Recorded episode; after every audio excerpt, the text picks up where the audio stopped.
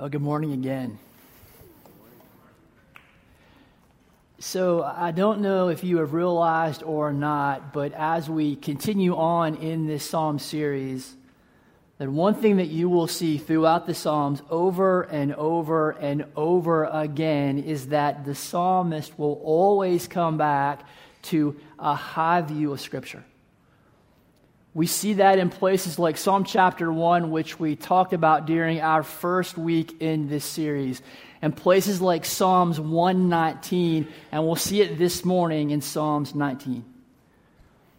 And we too, as a church, have this incredibly high view of Scripture. We see the Bible as literally God's words to us but as we come to Psalm 19 this morning, there is a very real danger here for us. Because here's the thing Psalms 19 is, is all about the beauty of God's Word. And it is super easy for us to sit in this room this morning and, and nod in agreement with everything that we are about to hear. Specifically, that God's Word is this incredibly beautiful gift to us. But if the statistics are to be believed, actually engaging with God's word on a, on a consistent basis, when we are not here in this building, it's a challenge for many of us, if not most of us. So I want to call out right now at the top of our conversation that if this morning is nothing more than you and I playing the church game and simply nodding our heads in agreement that, yeah, God's word is awesome, yet we leave this room failing to see our very real need to find ways to meaningfully connect with God's word in our everyday lives on a consistent basis, then we will have just wasted these next 25 minutes. Is that fair? So, this is the, the statistic. And this is, this is coming from a survey conducted from people who are plugged into church. Denise, if I can have that. It says this When asked how often they read the Bible outside of church, a third, 34%, say rarely or never. Just over a quarter, 27%, read, read it at least a few times a week. Another 27% read it at least once a month. Only 11% read the Bible daily. Only 3% say they do in depth Bible study, which is engaging with God's Word in a more meaningful way on a daily basis. More than half, 53%, rarely or never study the Bible. Most didn't seem to feel bad about skipping the Bible reading. And that was conducted by Lifeway Research in November of 2013. And so, if these statistics are even remotely true for us in this room, can you see that that is a huge disconnect for us? That we will sit here and say that these are the words of the Creator King of the universe to us, but we can't find the time or the space or the energy to dig into these words. Can you see the disconnect that's there? But even beyond the statistic, I know this same disconnect from my own personal experience. In my own life, I, I have to, to be intentional with my own time in Scripture, and there are plenty of days where I, I have to push myself to get time with God's Word because there are about a hundred different things that I could be doing in that time that I'm trying to get quiet with God in His Word to hear Him speaking to me. Because my mind is going in a hundred different directions, because I'm not sure that I'm going to like what I see coming out of God's Word when I read about myself. And I know that God, through His Scripture, will always call me to surrender, will always call me to give up control to Him. And I don't always like that. That can be a really hard thing to do. And so, if, if time in Scripture can be hard for me, so that I have to be purposeful and intentional, and there are days that I have to force myself into God's Word, and I'm the pastor, I know that it can be hard for you too. So that gives us something to talk about this morning. This morning, the thing that I do not want to do is this I do not want to guilt trip you. Because I, growing up in church, I, have carried that guilt of rolling into church and talking about the, the very same things that we'll talk about this morning the importance of Scripture in our everyday lives and walking out with this low level guilt over my lack of time in the Bible. I do not want to do that to you this morning, but what I do want to do is I want to give you hope to point you to the renewal, the wisdom, the joy that can be yours should you choose to get intentional with God's word. And I want to take you in that direction because this is exactly where Psalms 19 goes. But we are getting ahead of ourselves, so let me slow down a little bit. This morning, Carly Note is going to come and Carly is going to pray over us and read Psalm 19 for us. And as Carly comes and reads, I want you to pay close attention to these words to look for how our psalmist, in this case David, how David describes God's word. Because that is going to be super important for us this morning. Carly? Let us pray. Um, dear Jesus, this morning as we sit here and listen to Brian talk, we would love if you would be able to open um, our minds to him and that you will fill, fill us with whatever you want us to hear from you. Um, we hope that you are able to enter your word into us and um, we will respond to whatever you want to surrender. Um, I'm going to read, Amen. I'm going to read Psalms 19 now. Um, the heavens proclaim the glory of God. The skies display his craftsmanship. Day after day, they continue to speak. Night after night, they make him uh, known. They speak without a sound or word. They voice their voice is never heard.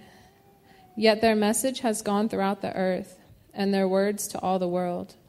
God has made a home in the heavens for the sun. It bursts forth like a radiant bridegroom after his wedding. It rejoices like a great athlete eager to run the race.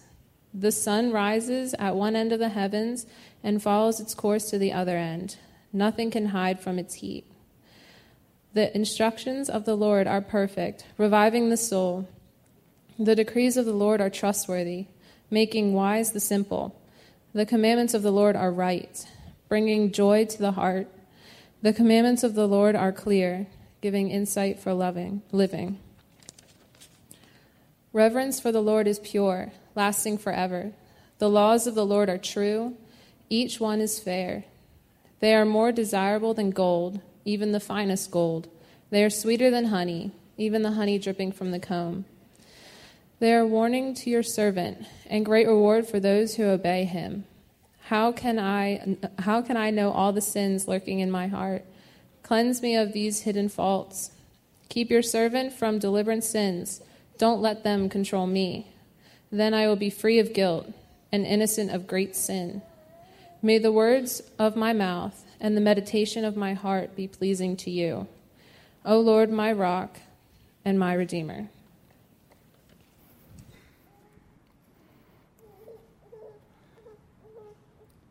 Thank you, Carly. So, in order for us to understand what Carly just read to us, I think we can, we can break down Psalms 19 like this. Verses 1 through 6, God speaks to us through creation. Verses 7 through 11, God speaks through his word. Verses 12 and then 13, this question that, that David asks, How can I know? And then verse 14, this desire that David expresses, may the words of my mouth. So in verses 1 through 6, David insists that the creation tells us about the Creator, that the, the design demands a designer, that there is a God. Because if you refuse to acknowledge a designer, the thing that you're left is with randomness, with random probability. Yet, by, by one study's calculation, and this is from an evolutionary scientist, the mathematical probability for the random formation of, of the smallest likely living organism is this number. I don't even know what this is. It's so big. It's literally one chance in 10 followed by 340 million zeros that random processes generated a simple living organism that evolved into you and I and what we see out the window. I'm convinced that it actually takes more faith to not believe in a creator than it does to believe in the creator. That the design demands a designer. But to truly know this designer, this creator, God, we need something more. And David gives us that something more in verse 7. And this is the thing that I asked you to look out for as Carly read. How does David describe God's word? And we can actually make a list here, and this list comes right out of our verses. God's word is perfect. God's word is reviving the soul, is trustworthy, is making wise the simple. God's word is right, is bringing joy, is clear, is giving insight. God's word is pure, is lasting forever, is true, is fair. God's word is more desirable than gold. God's word is sweeter than honey. God's word is a warning. God's word is a great reward. Get the idea that David's driving something here? David is driving his point, and that's why he is giving us at least 16 descriptors here. This is what God's word is. This is what God's word does. And now he is going to totally set us up as we move into verse 12. Verses 12 and 13. How can I know all the sins lurking in my heart? My hidden faults? my deliberate sins, this sin that so wants to control me. And David has just given us this list. How can I know all the sins lurking in my heart? Hmm, I wonder. If you jump to verse 14, this desire for David, may the words of my mouth and the meditation of my heart be pleasing to you, God. Elsewhere in Scripture, it's actually in Luke 6, we learn that our, our actions, our words, they don't simply arise out of a vacuum, they come from someplace. They come from, from what is happening, what is going on inside of us. They flow from our hearts.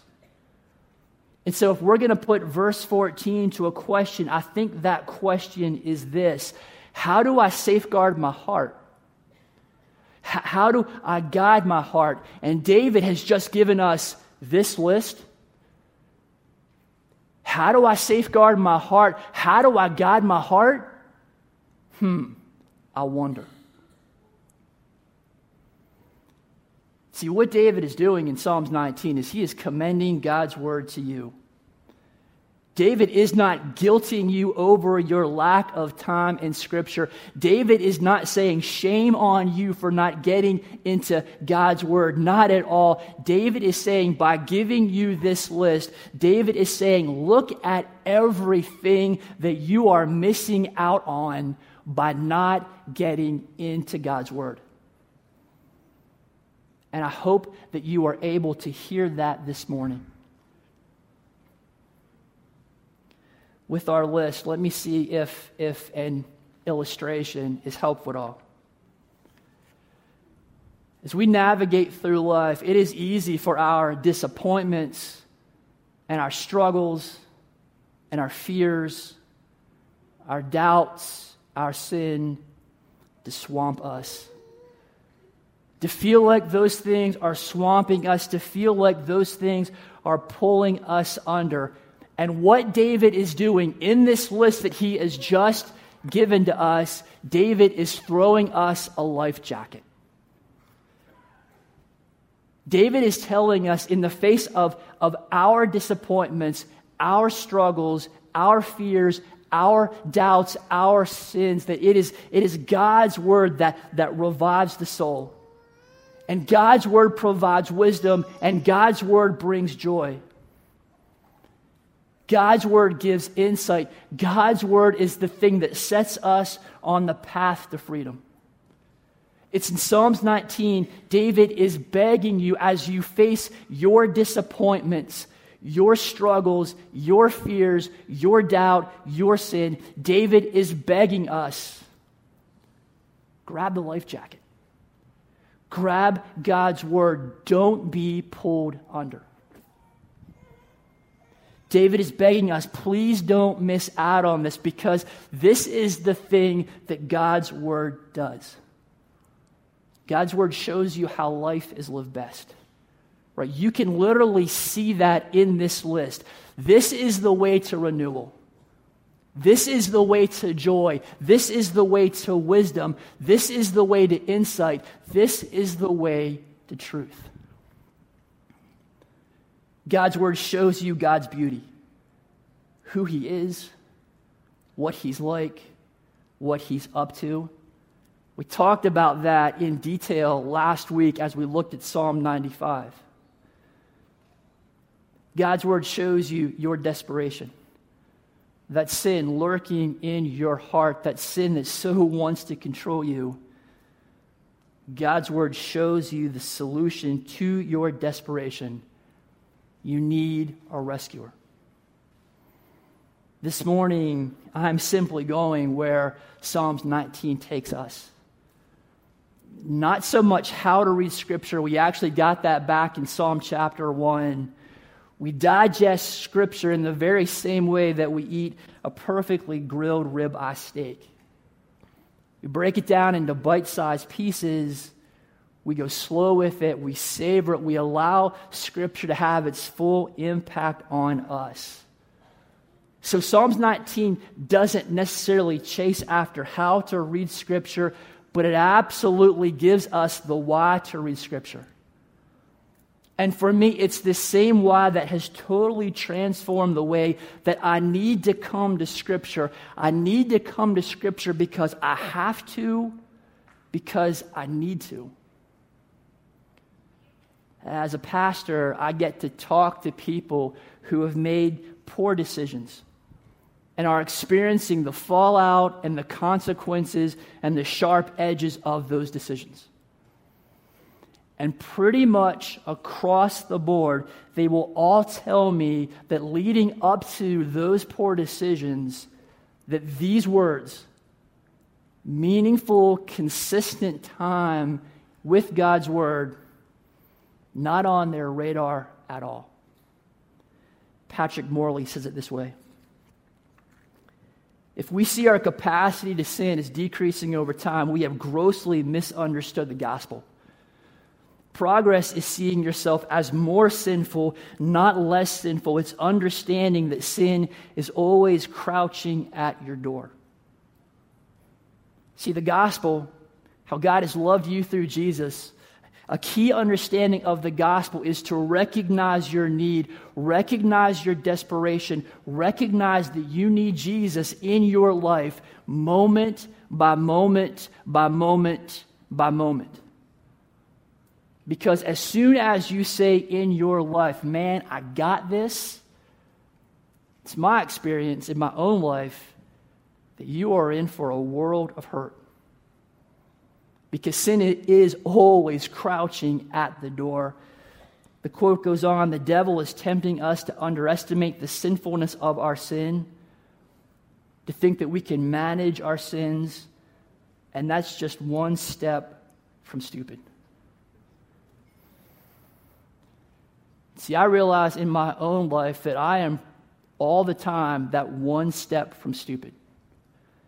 And if I don't keep reminding myself reminding my heart of God's beauty, His incredible love for me, my own desperation.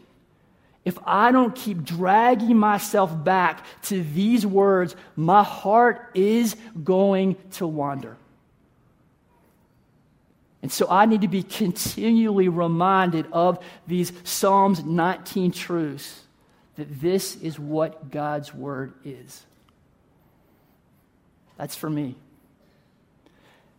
This morning, I've asked Kim Hanselman to come and share why she needs to keep coming back to Scripture, how Scripture is a lifeline for her. Kim? Notice I'm rushing up because I've got three minutes, so I put it on paper. this is exciting for me because I am a very relational person, and the Word is relational to me. If you think about for a few seconds how you get to know somebody, how do you get to know somebody? You spend time with them, right?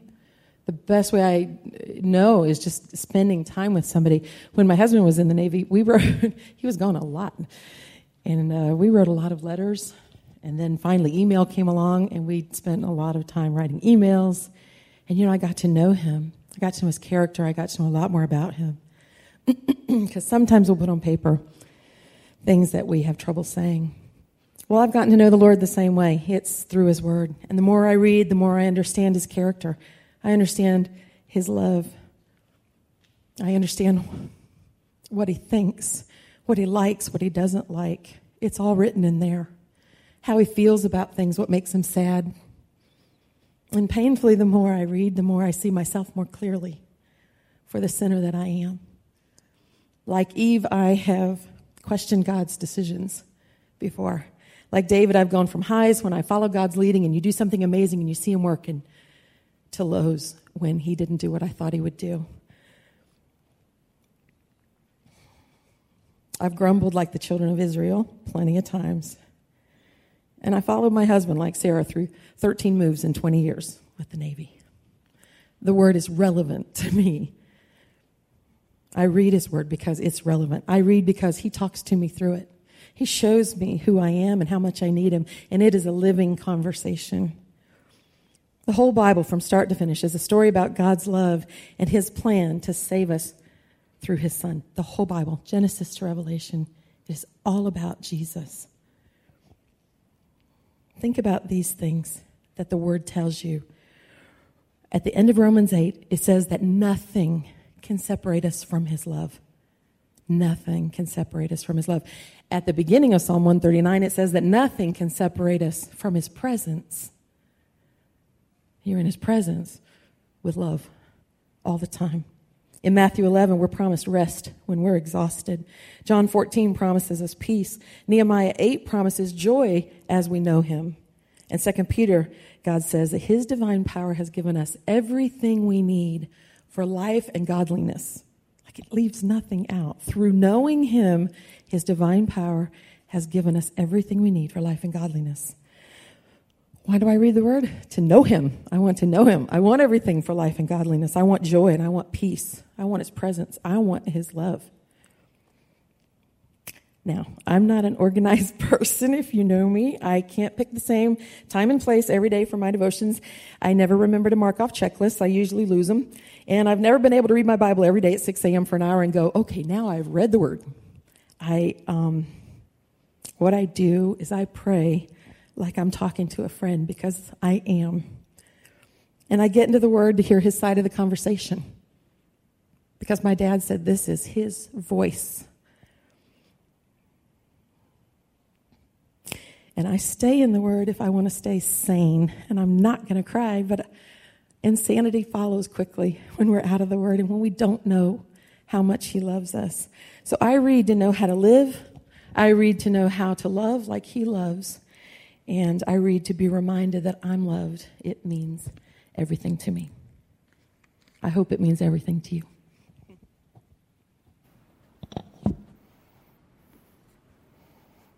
Thank you, Kim.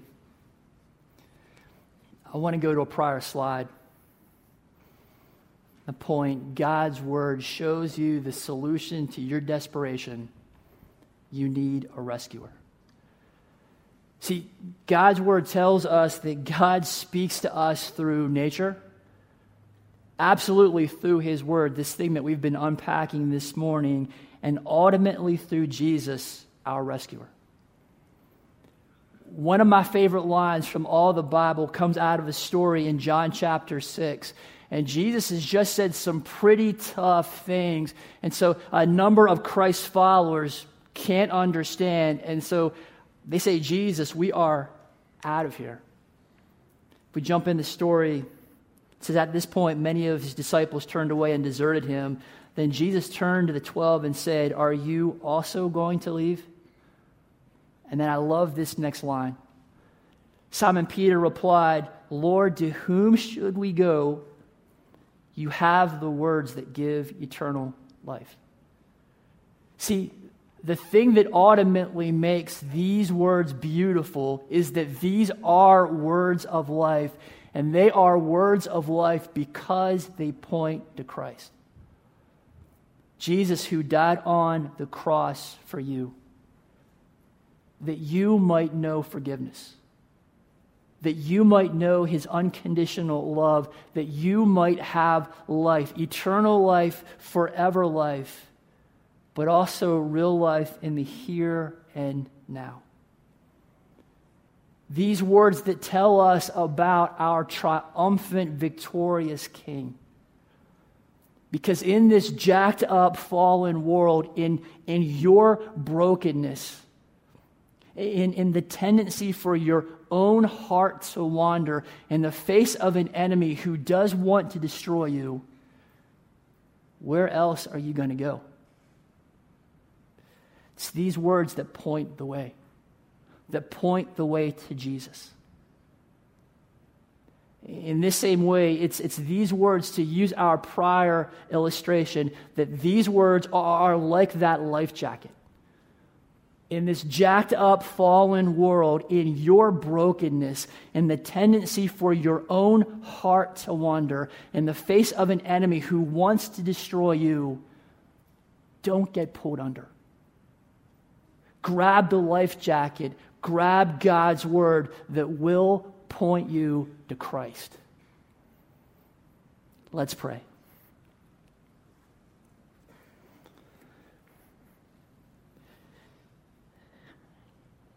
Father, in the same way that I open this conversation, help us to not play the game.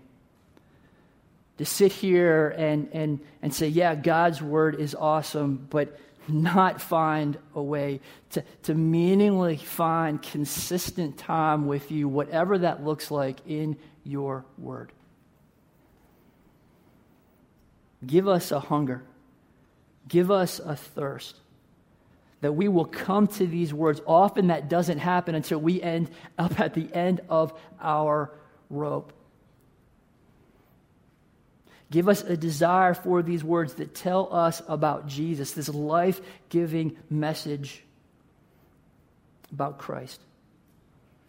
Give us a hunger for your truth, that we would make your word a priority in our lives, that we would respond in surrender to what we see in your word, that your Holy Spirit would guide us in truth, just like you promised. We need that. We claim that for ourselves.